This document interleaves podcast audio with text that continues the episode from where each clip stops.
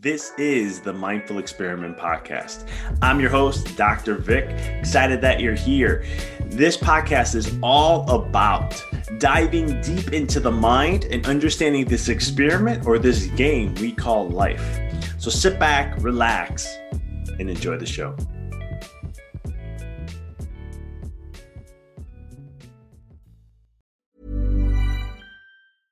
I'm Sandra, and I'm just the professional your small business was looking for. But you didn't hire me because you didn't use LinkedIn jobs. LinkedIn has professionals you can't find anywhere else, including those who aren't actively looking for a new job but might be open to the perfect role, like me.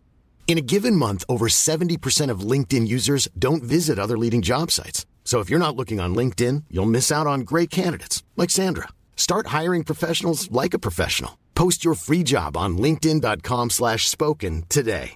Many of us have those stubborn pounds that seem impossible to lose, no matter how good we eat or how hard we work out. My solution is PlushCare. PlushCare is a leading telehealth provider with doctors who are there for you day and night to partner with you in your weight loss journey. They can prescribe FDA-approved weight loss medications like Wegovy and Zepbound for those who qualify. Plus, they accept most insurance plans. To get started, visit plushcare.com slash weight loss. That's plushcare.com slash weight loss. Ready to start talking to your kids about financial literacy? Meet Greenlight, the debit card and money app that teaches kids and teens how to earn, save, spend wisely, and invest with your guardrails in place. Parents can send instant money transfers, automate allowance, and more. Plus, keep an eye on spending with real time notifications. Join more than 6 million parents and kids building healthy financial habits together on Greenlight. Get your first month free at greenlight.com slash ACAST. That's greenlight.com slash ACAST. The biggest battle we will ever have to face is the battle between you and you. It's the battle of taking your mind to that limit and then breaking through. On the Mindful Experiment podcast, we will share concepts, universal laws, and interviewing individuals who have done just that, who have gone through the dark times and through those moments allowed their light to shine bright. I'm your host, Dr. Vic Manzo, and I want to thank you for listening to the podcast and taking this journey with me as we discover different avenues to break through those limits, expand your reality, and evolve into the person you desire to be. So sit back, relax, and enjoy the show. This show is sponsored by Empower Your Reality. Empower Your Reality is an online consciousness school that is designed to help you elevate the mind, raise your consciousness, your vibration, to attract and create the reality of what it is that you desire. On Empower, at Empower Your Reality, we have books, we have online classes. You can find the podcast here on there and other things that can help you elevate and truly learn the art and the science of creating the reality of what it is that you want to experience in your life. So, for more information to check out all that we're up to and what we're doing, please visit www.empoweryourreality.com. Now, back to the show. Hey everyone, this is Dr. Vic, and you're listening to another episode here on the Mindful Experiment as we spend once a week interviewing someone about something that they're doing that helps us level, change the mindset, shift our life, help us raise our consciousness, something along that nature. This week, I had the distinct honor and pleasure of interviewing Jonathan de Potter. Now, Jonathan is part of Behold Retreats, and this conversation we had was absolutely amazing. I think what he's doing and the work he's doing in plant medicine could really transform individuals across in any aspect of your life and we talk about it. I share my a little bit of my ayahuasca experience of what I went through and how it helped me with my spiritual growth.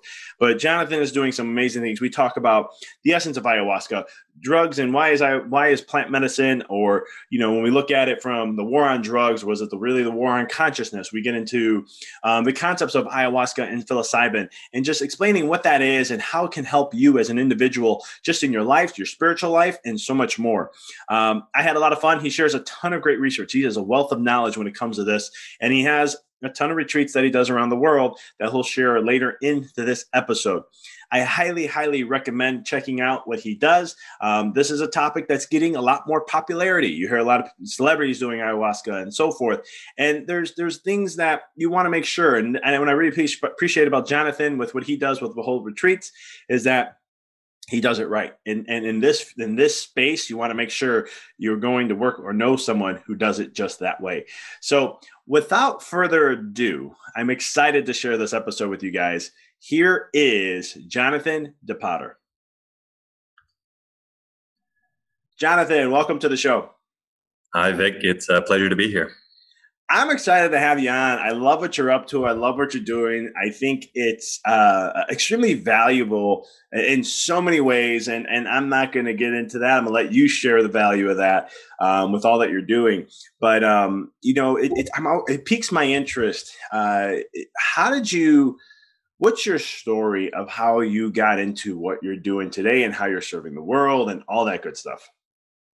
Yeah, so um, I only found plant medicine uh, about five years ago. I had my first ayahuasca retreat in Peru, um, and kind of winding all the way back. I grew up with super hippie parents. Grew up in Hawaii, um, beautiful place to grow up, but it's got a lot of dark energy surrounding it. And so, you know, the narrative that we're fed in school around substances is, of course, just say no. Um, and from what I saw around me in Hawaii, that kind of aligned. You know, um, I saw a lot of negativity, a lot of darkness with uh, substance use, substance abuse. Um, and so that kind of, you know, kept me away from anything of that sort for the overwhelming majority of my life. Um, I went into the corporate world uh, many years in consulting um, before actually, you know, kind of reaching that place, that place in my life and reaching that place in my career where I was just like, is this it? You know, I was an atheist at the time. I was working like an absolute dog, you know, up up at 6 a.m. and finishing work by midnight most days. And I just thought, I remember looking myself in the mirror one day and going, is this it? Or is there more to life? And so I took a year off and as part of that, uh, wound my way through Central and South America and uh, attended an ayahuasca retreat with a couple buddies. I love that. Can you share a little bit? Uh, don't have to go in depth, but like real quick, explain what ayahuasca is, and then uh, uh, maybe even share a little bit of your, your your first ayahuasca journey, if you don't mind. Yeah, sure. So, uh, ayahuasca is a powerful entheogenic or psychedelic brew. Um, it's made up of two plants the ayahuasca vine and the chacruna plant. Uh, and it's kind of brewed together over the space of a couple days.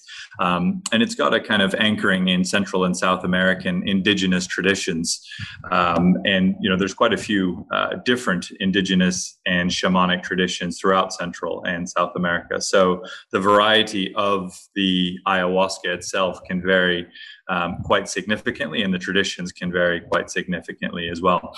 Uh, my own first experience was with um, uh, with ayahuasca was in Peru, uh, just outside of Cusco, in the Sacred Valley, which is an area that's very well known for this work. Um, and the experience that I had was incredibly overwhelming. Uh, I wasn't poorly, I wasn't adequately prepared. Uh, I was not particularly well looked after from a spiritual perspective. Um, from a physical perspective, I was very well looked after. Um, and then I wasn't really guided in terms of the integration of the experience. So walking into that as an atheist, and then, you know, honestly speaking, having my uh, my head blown off to a greater or lesser extent, uh, and then and then being let back out the front door and back out into the world uh, is not the way that I would necessarily recommend anyone do it. But um, but certainly it was a very informative experience, and it's uh, it's guided me on a fundamentally different path, which I'm pretty grateful for every day. Yeah, I, could, I would definitely say the head blown off, walls broken down. Yeah, that that, that sounds about right. Um, it has caught a lot of steam and popularity in the last five to ten years. Um, I know when I first did ayahuasca, it was more of just a calling to something of that because my my interest, and I've never had done anything in my life drug wise or or plant medicine wise or anything along those lines and um, I remember it was just DMT kept calling to me, and I started studying DMT and the neuroscience behind it, and how our brains work, and how it's in plants, and how it's in it, and, and it was just fascinating. And I was like, okay, how do I get my hands on that or learn how to access that? right? And then a friend out of nowhere, a friend out of nowhere. I actually, it was a colleague in, as a chiropractor. Um, I was just meeting because we had a lot of um, uh, we were part of a circle. There was like a lot of connections there, and I never met her. And I was like, you know, let's let's get together. Let's. I want to get to know you a little bit more. You're in another area of the town. I have patients I can refer you to, and so that's basically why we were connecting. And then all of a sudden, out of the blue, she looks at me and she goes, "You have to do ayahuasca." Something's telling me I have to tell you that. And I'm like, "Hold up, wait a minute. For three months, I've been researching researching this, and now all of a sudden, you're telling me." Um, so. Wow it's one of the things where you know when it comes to the ayahuasca plant because I have I have not patients but I have friends be like hey have you heard ayahuasca? or you know uh, what, what, what you know I mean I'm, I'm thinking about doing it. I think it's really great. Is ayahuasca meant for everyone or is it um, is there like a checklist or how, how's that process work or how's that look? Yeah um, I think I think that's such a, an important question to ask Vic it's you know I think as plant medicine and ayahuasca gains and gains in popularity, more people are experiencing these these very deep spiritual um, experiences without necessarily understanding their own personal va- motivations. And I think that's such a shame. I think it's super important that we all take the time individually um, and understand what these experiences represent um, and develop in a very deep set in a very deep way our own motivations for working with these powerful plant medicines. And um, you know i think i think listening to our intuition um, is is an important component of that. You know, you can draft up the the rational reasons to you know improve your health and well being and relationships and sense of purpose and belonging. You know, all of those sorts of benefits that have been proven out by uh, the science from Harvard and Yale and Johns Hopkins, et cetera. But I think ultimately there is something greater than that, which is listening to your intuition and you know feeling called, as you described it, Vic. That is as important, if not more important, than any rational reasons that uh, that we might hold.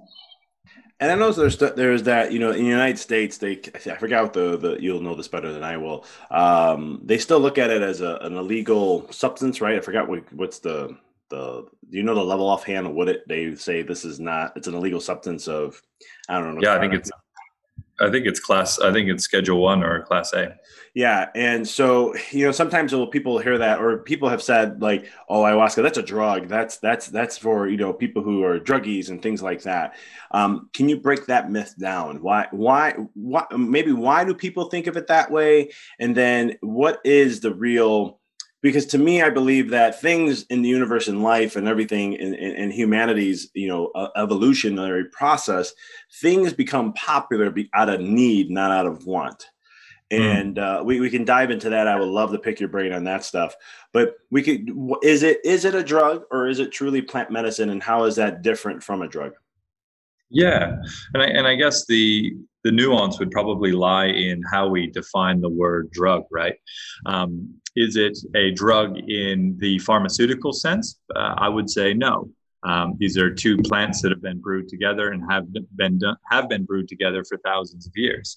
Is it a drug in the sense that it can be um, applied uh, to a human in order to treat a common disorder or to improve the quality of life of the individual? If that's the definition of a drug, then I would say that the answer is yes. Um, is it something that should be classified as a quote unquote, you know, illegal drug, uh, illicit substance that damages other people? Um, I would say no. Um, and I think, you know, some of the science that we're seeing proves that out. And actually, the reason that we see this massive explosion in ayahuasca tourism when tens of thousands, maybe hundreds of thousands of people traveling to Costa Rica, to Peru, et cetera, is that you know people now understand that the science is proven you know that there all the all the science is out there. The research papers are out there for autoimmune disorders for anxiety for depression for um, overall you know sense of purpose belonging and well-being all of those sorts of things. Uh, and so the science is there that, but fundamentally the policy hasn't caught up yet and so we've got this massive gap between something that appears to work far better than anything else that we've got um, but we're not able to access it freely and legally within you know the the the overwhelming majority of North America. I love that, and and and to me, I love I love the. I mean, the term is just perfect. Plant medicine, right? It, it it's designed to do something. Because one of the questions I have is some with with uh, well, I have conversations with some of my friends when we talk about ayahuasca, and you know, I've only done it on a weekend. It was one time. That was it. That's all I needed at that time. Um, I haven't had a have an inkling to go back yet. Uh, my experience was very profound. Still to this day, um, still picking pieces from it. Um, but then I have some other friends who have done it routinely often, um, every quarter or every six months. Um, yeah. Is there a difference between one and the other, or is it it is up to the individual? I know you're talking a little about intuition, so I'm kind of just curious. Yeah. Um, so first and foremost, it puts a smile on my face to hear that you're still picking bits out of your experience so many years later. I think that's that's so beautiful and and so important. I think as it becomes more available and as more people participate more often, what can often happen is that they are not actually putting themselves in a state where they can significantly benefit from a given experience. And it has become a bit you know the casual use has become far more commonplace. Now um, there's there's some great research out there that has shown that um, if there's kind of three categories that they look for in terms of potential benefits from ayahuasca. So the first is joy for life. Um, they ask a series of questions in terms of you know joy for life. The second is uh, relationship to the sacred or spirituality, and the third is removing feelings of negativity and and or toxicity. Now, what's interesting from the science is that ayahuasca seems to have profound benefits to number one and two. So they improve our joy for life and they improve our spirituality and relationship to the sacred. But interestingly, they do not remove our feelings of negativity and toxicity. And I think that's something that's so generally overlooked that people are going and having these very profound transcendent experiences, but they're skipping the actual work to be done, which is the mental and emotional work to break through the ego. Uh, and so I think that's you know that that explains I think to a large extent why the overwhelming you know number of psychedelic communities are not necessarily uh, a picture that we would uphold as a thriving kind of community um, because you know they haven't done the mental and emotional work, and I and I see that that's become really quite common that people are skipping the mental and emotional work. I appreciate you bringing that up because that's something I keep seeing a lot of, and it was one of the things where uh, the shaman that I worked with uh, during that time. I remember afterwards, uh, my third day, I'm sitting there and I'm like trying to figure out my life in a sense, um, not in the sense of like what I want to do, but just because my walls are just blown down and you know the generator in the brain is gone at that moment and i'm like who am i? What is going on? What this isn't how am i going to go back into the world? That's my whole uh-huh. my whole thing was just how am i going to go back into the world? And i'm talking to him about that and he's like don't worry everything will come back. You'll see. Just sit with it. And i'm like well i'm the type of person i sit for a very long time so that's why i've been still marinating things through that process because my wife and I'll talk about it because she did it with me. Uh, she was my mm-hmm. girlfriend at the time, and it was one of the things where we go. She's like, "Would you go do it again?" And I'm like, "I don't know. I just don't have that inkling." But I go, "I'm a fan of it. I think it's great. It, but you have to be." Uh, and correct me if I'm wrong. I I always tell people you have to be ready for it because if you're not like for me, I walked in not knowing, and I think that was probably better because I had no expectation. I didn't know what I was getting into. I heard all the stories, and I'm like, "Oh, this is great. I can." Uh, I'm going to feel more uplifted. I'm going to work on things. I go, I already have a very big spiritual practice in my life. I'm like, I got this. I can handle this. Yeah. um, yeah. I, I still to this day, I, I have, I joke around. I go, I have PTSD from all that, but no, it was, uh, it was great, but it's one of those things, you know, when individuals go through that process um, this is why i love it being called plant medicine because that's what it is. And you know you're working through stuff. And, and can you kind of explain the process of that? What does ayahuasca really do for the individual and how it's not me You are i love how you explain how the differentiation between a pharmaceutical drug and a drug per se um, but how is it truly plant medicine? If you don't mind how as far as you want to elaborate that what it yeah. does for the individual from a, a, you can go physical you can go spiritual you however you want to explain it yeah sure um, so i think i think a, health, a helpful place to start might be to describe the typical state of the modern western brain so um, most of us have experienced uh, early life trauma. Um, and an example I sometimes give is, you know, imagine you're carrying some groceries in for mom, and uh, mom's had a long day. You're five years old at the time, and you drop the groceries on the floor. Something breaks, and in that moment, mom yells at you. You never get anything right. Just get out of the way. Now, five year old you isn't able to distinguish between that which should take hold in the subconscious and, would, and that which is just mom at the end of a bad day.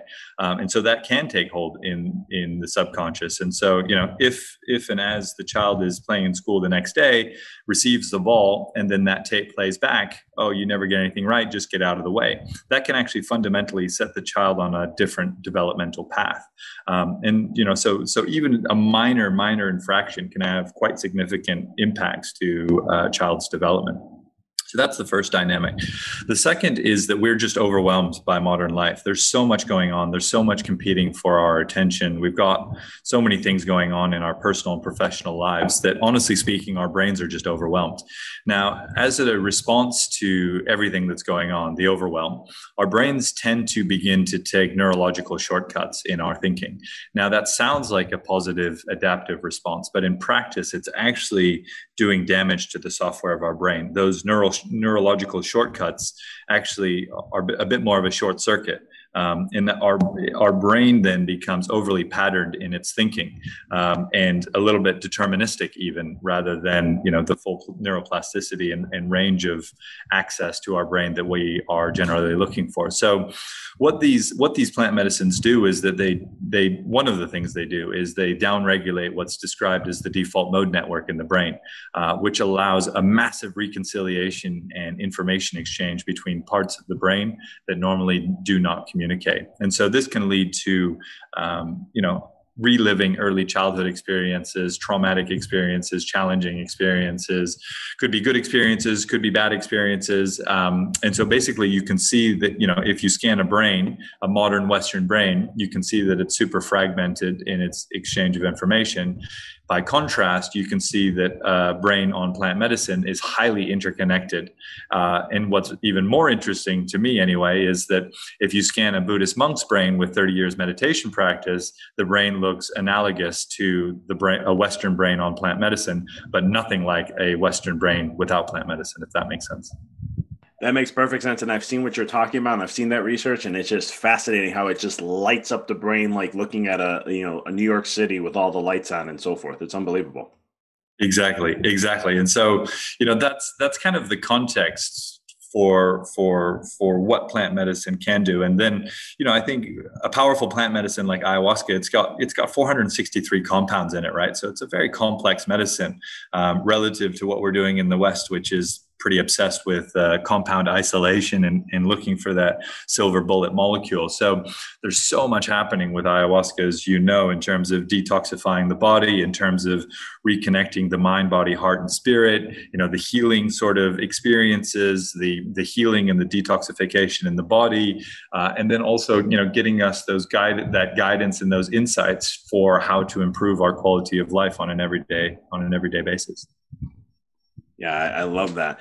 And I think that's the thing about like, you know, psilocybin, ayahuasca, there, you know, even uh, MDA or uh, oh, MDA? No, is it MDA? Anyhow, uh, ecstasy, uh, MDMA, right? Yeah, MDMA. There we go. Um, and all these different things are starting to become more into clinical trials and studies again, I really believe it's because as humans, we've gotten so vastly disconnected and we live more in the physical world and, it, and we're supposed to. That's why we're here uh, for other reasons too. But, but I also believe that we've gotten so disconnected from who we are that the, the nature is kind of like, let me, this is an opportunity to help reconnect you back to that yeah. place of understanding because what are some of the things you've seen? Because i've i've seen it i've heard it i have friends that have gone through it you know they've tried a gazillion things to help them from a mental health ca- capacity and nothing seemed to work. And then they did ayahuasca. I had friends who've done psilocybin and i have friends who've done mdma and all of a sudden their life has transformed and elevated their mental health. Um, what are some things that are common that you see when it comes to uh, uh stories or, uh, or that people who've done it and how they help transform their life? Yeah, so one of the dynamics that I find particularly interesting and, kind of what has ultimately led me into this space is that most people when they finish an experience, right? Once they've come back from a retreat and they're they're back at home, um, they feel like they've had a completely transformative experience. But what tends to happen over the weeks and months that follows is that life falls back into its groove, right? So we've had these these neurological patterns that have been established over decades and decades, and so yes, a lot can be achieved in say a week long retreat, but a lot more is actually required in order to sustain those those potentially transformative changes. So there's a lot of people out there that I would say that that would declare that ayahuasca or psilocybin has changed their life, you know, turned it, you know, turned it so much for the better. But then if you actually look at what's going on in their lives, there may or may not be evidence to suggest the same, right? So I always encourage clients that are looking for um, a really great experience to really to really ask others in terms about their transformation, right? So where were you before in life in terms of your um, you know physical mental emotional health? Where were you before in terms of your relationships your passion for work your abundance that you were manifesting in your life? All of these sorts of things. And where are you now? And and how is it that this experience or these sets of experiences have guided you along this transformation? And how is it that you see the world differently relative to before? If it's the same patterns of negativity and judgment and you know low self-worth etc then yes you've had a very powerful psychedelic experience but have you really had a transformative experience? And so that's that's where I think there's massive potential to improve the quality of conversation and, and indeed to improve the quality of work uh, in relation to these powerful medicines. So I have to ask this question because this is what I went through, and I know many others have. Uh, and I'm, I'm curious if you have to. Why does it take you to the dark side first? Why do you have to go? I mean, why is that process there? Mm-hmm. Um, I always people always ask because they'll hear the I'll tell them the other side of the story, and then they're like, oh, that sounds like something amazing. And I'm like, hold up, hold on. Let me take a step back. Let me walk you through what I went through before I got to that place, because that's what you need to hear. And you need to be ready for that. yeah. Yeah. Um, so, so what these plant medicines are are are doing are temporarily elevating our consciousness, right? So, um, there's various maps of consciousness that are out there. I like to use the one by Dr. David Hawkins. I think that's a, a very powerful one. Um, but it's important to recognize that they are temporarily elevating our consciousness. And so what's happening is that as as the medicine is trying to bring us up into you know into the light into the source into connection with the universe whatever it is that you you would like to describe it as what needs to happen is that you need to go down to clear all of those things that will allow you to move further towards the light. And that's just a you know everything in this universe is organized in polarity right? Creative destruction light dark you know all of these different polarity uh, polarizing forces that exist in the universe. And so in order for us to move towards the light all of those things that have previously prohibited us from reaching those states of being need to be brought into the light. And so we need to re-experience them to see them for what they are um, so that we can learn from those experiences and avoid avoid putting ourselves in situations and contexts that have those those darkness or the, those darker energies associated with them I, I, love how you said it. I love how you brought up Dr. David Hawkins. His work has transformed my life and uh, very powerful work. I recommend the listeners to check out his stuff. Yeah, it's pretty interesting because I know, you know, it's just like life, right? I really believe it's the same essence where you're just using something that's so powerful and opens you up to a whole world of massive, just um, I, am I still to this day, I'm like, I still, I'm like I said, I'm still picking pieces because you know, as you know, you go through that experience and there's just so much information that you just can't from the left brain logical trying to get into memory type of place it can't handle that. It only handles five to seven bits of pieces of information per second where the the right side of the brain where ayahuasca is opening up and you tapping more into uh, that that takes millions of bits of information per second. And uh, right. It, it's a fascinating you know the process but like life you have to go through the darkness to get to that light and, and really really do that now, for some of the listeners, maybe they have heard about this before. Can you just share? Because I've had people bring this up to me, and that you see it in movies too the throwing up part. Now, I, my wife did not go through that at all. I only had one episode of that in a whole entire weekend. Um, but why does that happen? Yeah, so um, there's a lot of different reasons why one might purge. Now, when you're working with real experts in this space, um, and and I should say that there are actually very few that I would say fit that description. Um, I spent you know years.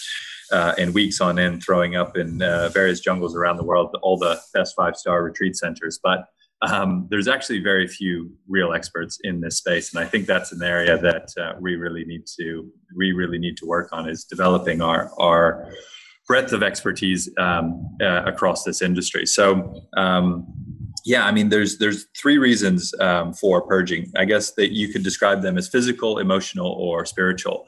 Um, and in essence, you know, it could be any of those reasons. It could be energetic. It could be some, you know, very powerful emotional experience, or it could just be the physical detoxifying effects, right? So uh, in the West, we've got, generally speaking, not so healthy diets that are filled with all sorts of chemicals from the food that we're eating. Uh, and one of the first things that ayahuasca likes to do is to uh, move those things along. Uh, so it's coming out one way or the other, and potentially both. Yes, totally. I I, I uh, can definitely uh, relate. Yeah, and I remember that I was talking to my shaman about that, and he was like, "Because again, I appreciate you bringing it up too how there's very little. Um, uh, there's a lot of people who are taking advantage of this also in, in the story in the process because you hear the stories and so forth. And I remember, you know, when I was getting, I remember I was talking to my friend when she was recommending ayahuasca. I said, please send me a picture of the shaman and I'll know if I should work with him or not. Um, I am intuitive and I can read people's energy off a picture and I'll know where their, their intention is and where their heart's at. And uh, I looked and I was like, holy cow, I saw this person in my dream. This is crazy. Like I knew this was like the person I needed to go to. So it was kind of interesting wow. how that lined up. Um, wow. But it, yeah, that's, I, go ahead. I'm sorry. Know, that's so interesting that you mentioned that because that's that's a large part of how we work as well. So if you're if you're already familiar with Dr. David Hawkins scale, and you know this is moving more into the spiritual realities, but for us, we always uh, require um, you know for for the clients as well as the practitioners that we work with, we we do energetic tests on them to make sure that this is in their best interests and that they're doing the work at the highest quality level. Because there's actually very few practitioners in this space who have successfully ele- elevated their consciousness. And understanding that in of itself is a massive surprise because the, the reality is that you're not going to be able to elevate the consciousness of others if you haven't successfully done so yourself.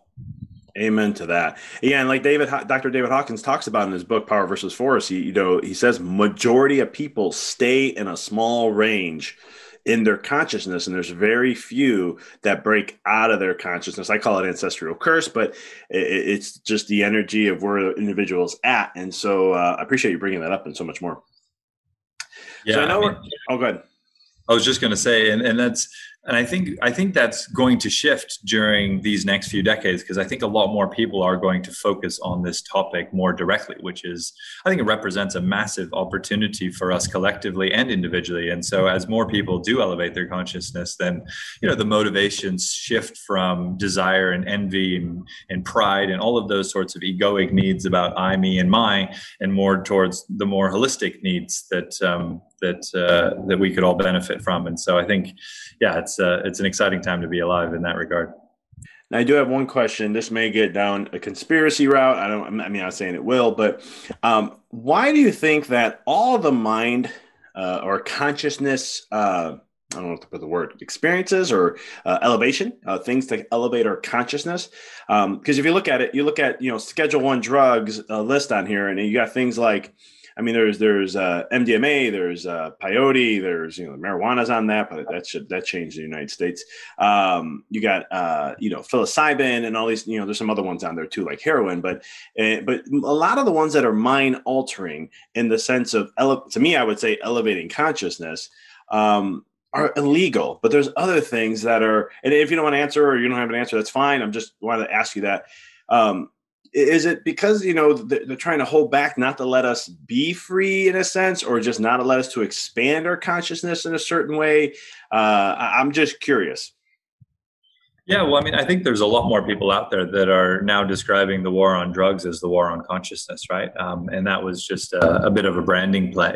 And i think and i think you're exactly right. I think a lot of people are questioning whether or not governments have their individual interests in mind. Um, and I'm not going to propose an answer to that, but I think a lot more people are taking back, um, shall we say, ownership for their their own health outcomes, for their own educational outcomes. And I think that's important that um, that people feel inclined to do so because it's it's empowering right? When you are relying upon government for this or that or the other you're just kind of you're putting yourself at the behest of the average right? And i think each of us deserves better than that. And so taking back ownership and responsibility for everything in our life whether that be diet exercise you know every aspect of our life what media we consume critically what um, yeah what energies we allow into our life what uh, what things we're watching late at night.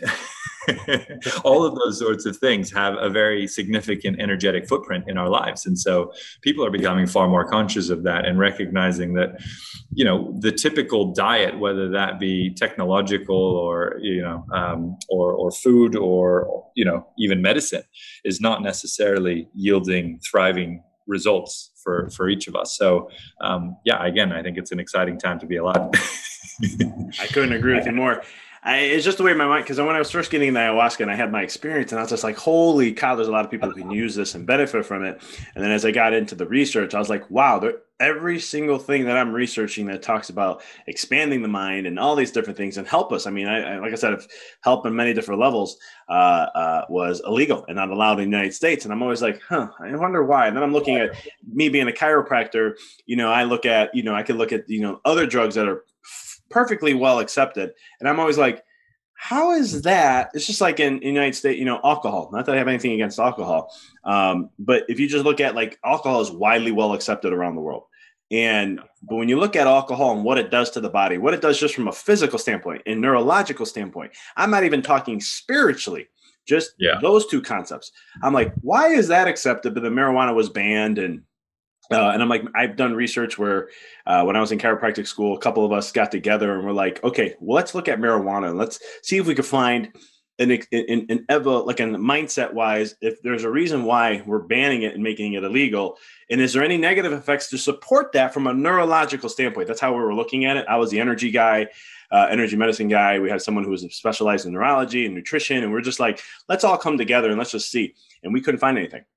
Not yeah. once, you know, and I was just like, and that's where my mind started to go, wait a minute here. Not saying there's an agenda because that gets too much into the conspiracy side. I don't like to go down that route, but it's just yeah. like it's just an observation of anything. So I appreciate you I answering think, that question.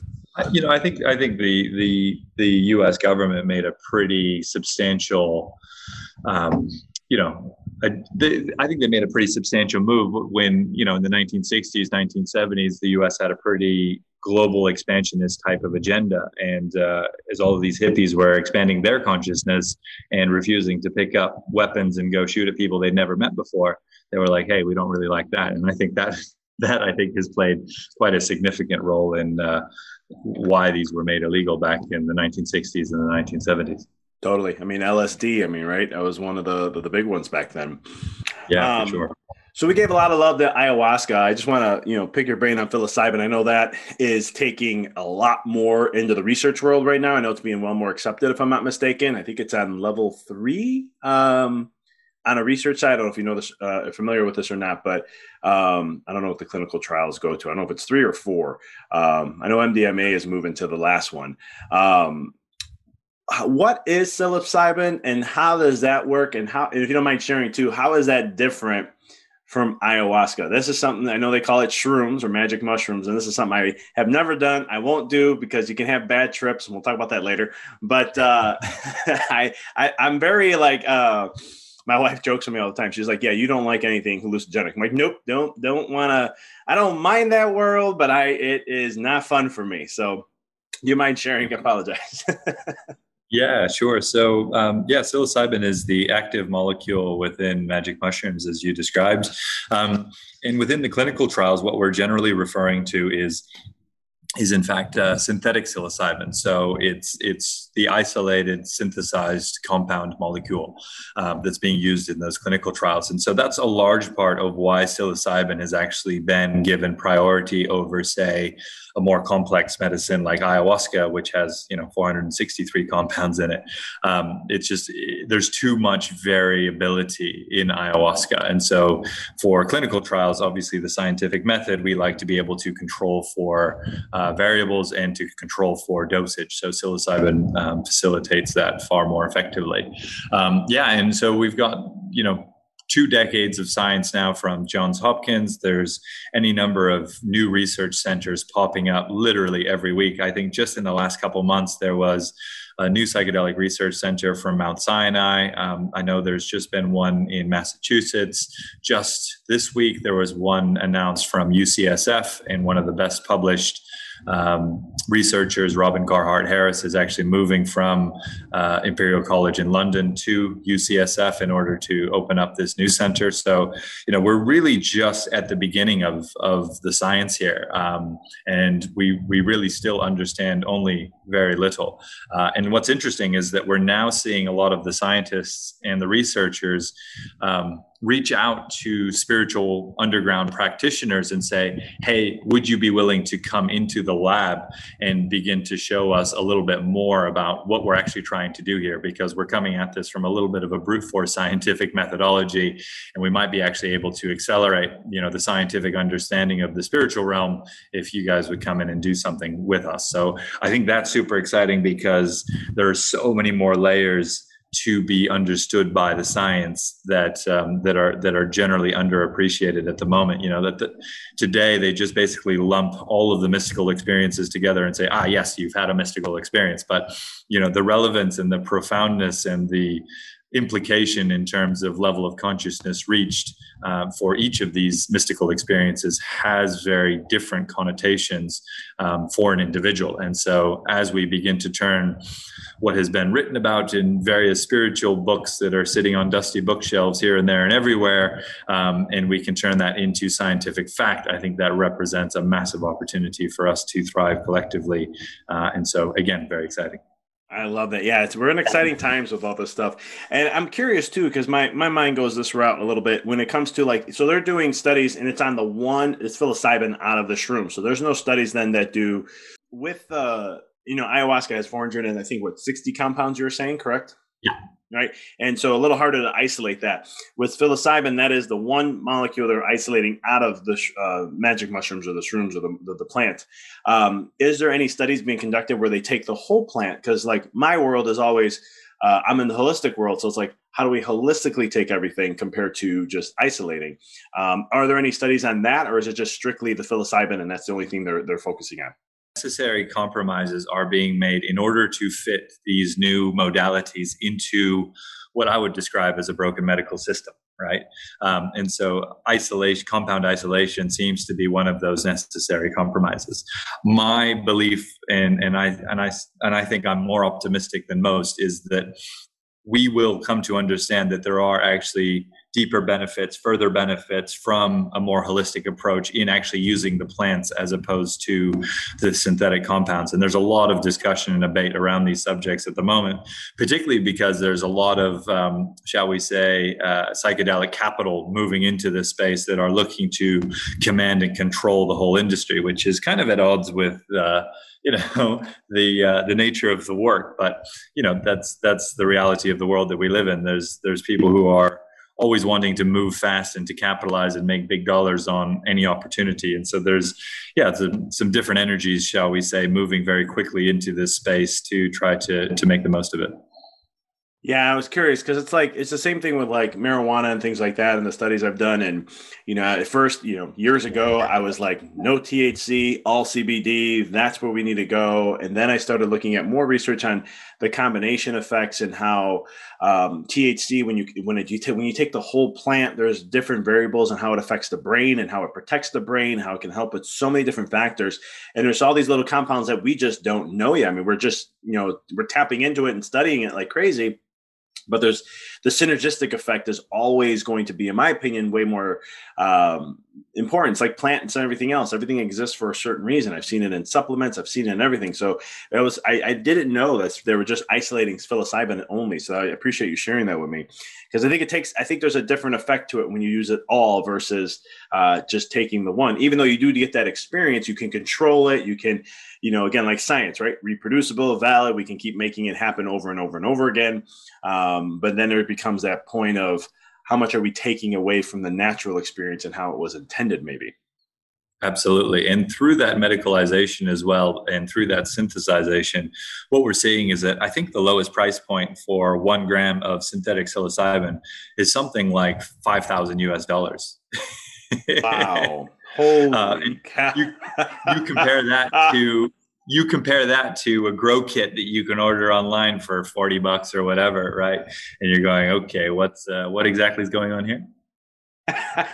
Well it's just like anything else with big and i shouldn't say big pharma but just in general right? How do they try to isolate? And then once they can isolate they throw a patent on it and now they control price yeah, that's it. And there's there's so many people that are. I mean, there was uh, one company that got quite a bit of flack recently. Uh, ATAI, Atai Life Sciences. Uh, they were trying to patent handholding during psychedelic therapy. They were trying to patent soft furniture during psychedelic therapy. They're trying to patent a high quality sound system during psychedelic therapy. And you're just like, what on earth are you talking about? that is so crazy. That's unreal. it is. Uh, wow. Anything for profit, right? That's uh, kind of the process here. Um, Jonathan, this was awesome. I feel like I can talk to you all day about this stuff. This has been, uh, I, I, love talking about this in, in, the realm in the right way. I like to say, I, and I don't like saying right because it sounds judgmental, but it's just, you know, sharing it. And I love what you guys do. I mean, I love the whole, you guys muscle test people and all that stuff just to make sure. I think that's awesome. Can you share just really quick something about your retreats and stuff um, and, and, so forth? Has COVID, well, before I go there, has COVID play a role in some of those treats, like uh, with everything that has gone on?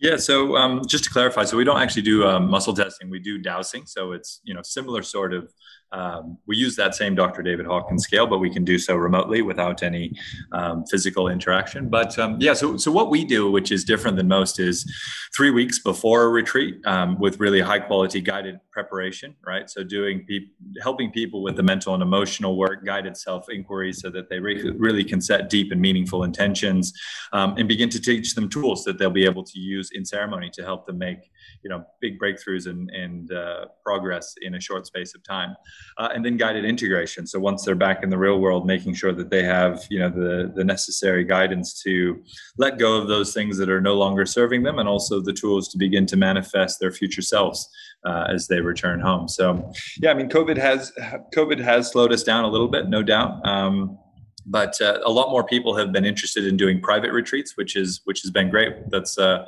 something that you know if people are in a financial position to do so i would highly recommend. Um, i personally have had all of my major breakthroughs working privately as opposed to a group of 20 people that are you know variously throwing up in a, in a large room. Not exactly ideal circumstances in my mind for uh, you know your dark night of the soul as you as as you correctly pointed at to earlier. So so yeah i mean it's um you know what what we try to do is to provide the right container for people to sustain an elevated consciousness. And that's really what we're looking for um, through this work. We see all of the other benefits that have been proven out by science are really a byproduct of an elevated state of consciousness. And so, um, you know, as I mentioned before, you know, the mental and emotional work is really a fundamental component within that. I love that. And uh, I think, yeah, private would be definitely way more unique, I think, in that way versus with the group. Because when I did it, it was about 20 of us in a room and it was a lot of energy shifting, throwing up, who's crying. And it was just, I mean, for me, I was able to just stay focused on where I was because I was uh, in the first day. Um, um, um, what do you want to call it? It's just in a deep state of fear, facing my fears, I should say. Uh, yeah. But it's one of those things. I think that that's pretty, very, very cool on that level. Um, how can people connect with you, find you, what you're up to, all the things that you're doing? Uh, how, how, can they uh, reach you? Yeah, you can uh, look us up on Behold Retreats, www.behold-retreats.com. And uh, if you guys are up for a life-changing journey, just come through and uh, put in an application. You'll speak with either myself or one of my team. But Jonathan, thank you for all you're doing. Um, I'm a big fan of ayahuasca in many ways, psilocybin. You know, even though I am very fearful of ever trying that, but I am a big fan of it in the sense of what it's doing for the consciousness of humanity and helping the individuals and everything that I've been researching on that. So uh, appreciate having you on. Thanks for taking some time to join uh, here on the Mindful Experiment and uh, share your wonderful things that you're doing and letting me pick your brain here a little bit for the listeners. Thank you so much, Vic. Really appreciate it. Thank you for listening to the podcast. For past shows, please visit www.empoweryourreality.com. I hope this show inspired you and added to your life to help you on the journey to rediscover who you really are. To connect with us on Facebook, please visit www.facebook.com forward slash Dr. Vic Manzo.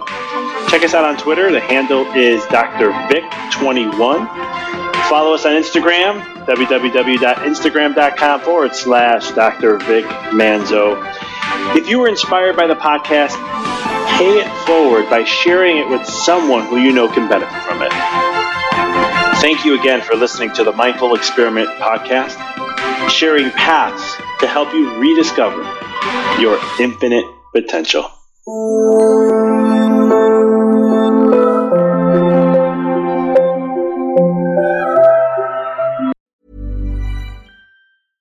Hello, this is Danny Pellegrino, host of the Everything Iconic podcast, and I'm here to tell you all about Splash Refresher because hydration is mandatory, but boring is not. Now, I love my water, but if I don't spice it up, I'm not going to finish what I took out of the fridge. That's why I love my Splash Refresher, which is flavorful, delicious, bright, hydrating, and zero calories. The wild berry flavor is my fave. No, wait, is the pineapple mango flavor my fave? You know what? All five craveable splash refresher flavors are my fave because they're so delicious. So get hydrated and enjoy it with Splash Refresher. ACAST powers the world's best podcasts. Here's a show that we recommend.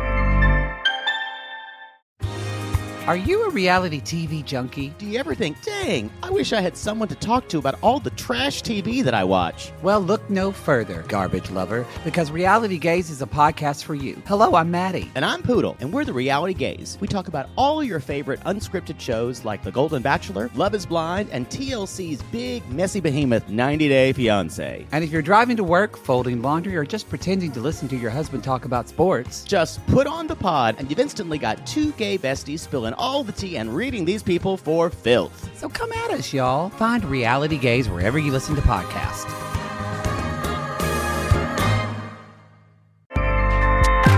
ACAST helps creators launch, grow, and monetize their podcasts everywhere. ACAST.com. Thanks for tuning into the podcast. If you found this episode to be inspirational, pay it forward by sharing with someone that you know can benefit from this. If this is your first time tuning in, please follow us, connect with us so you don't miss another amazing episode. And until next time, keep rocking and rolling.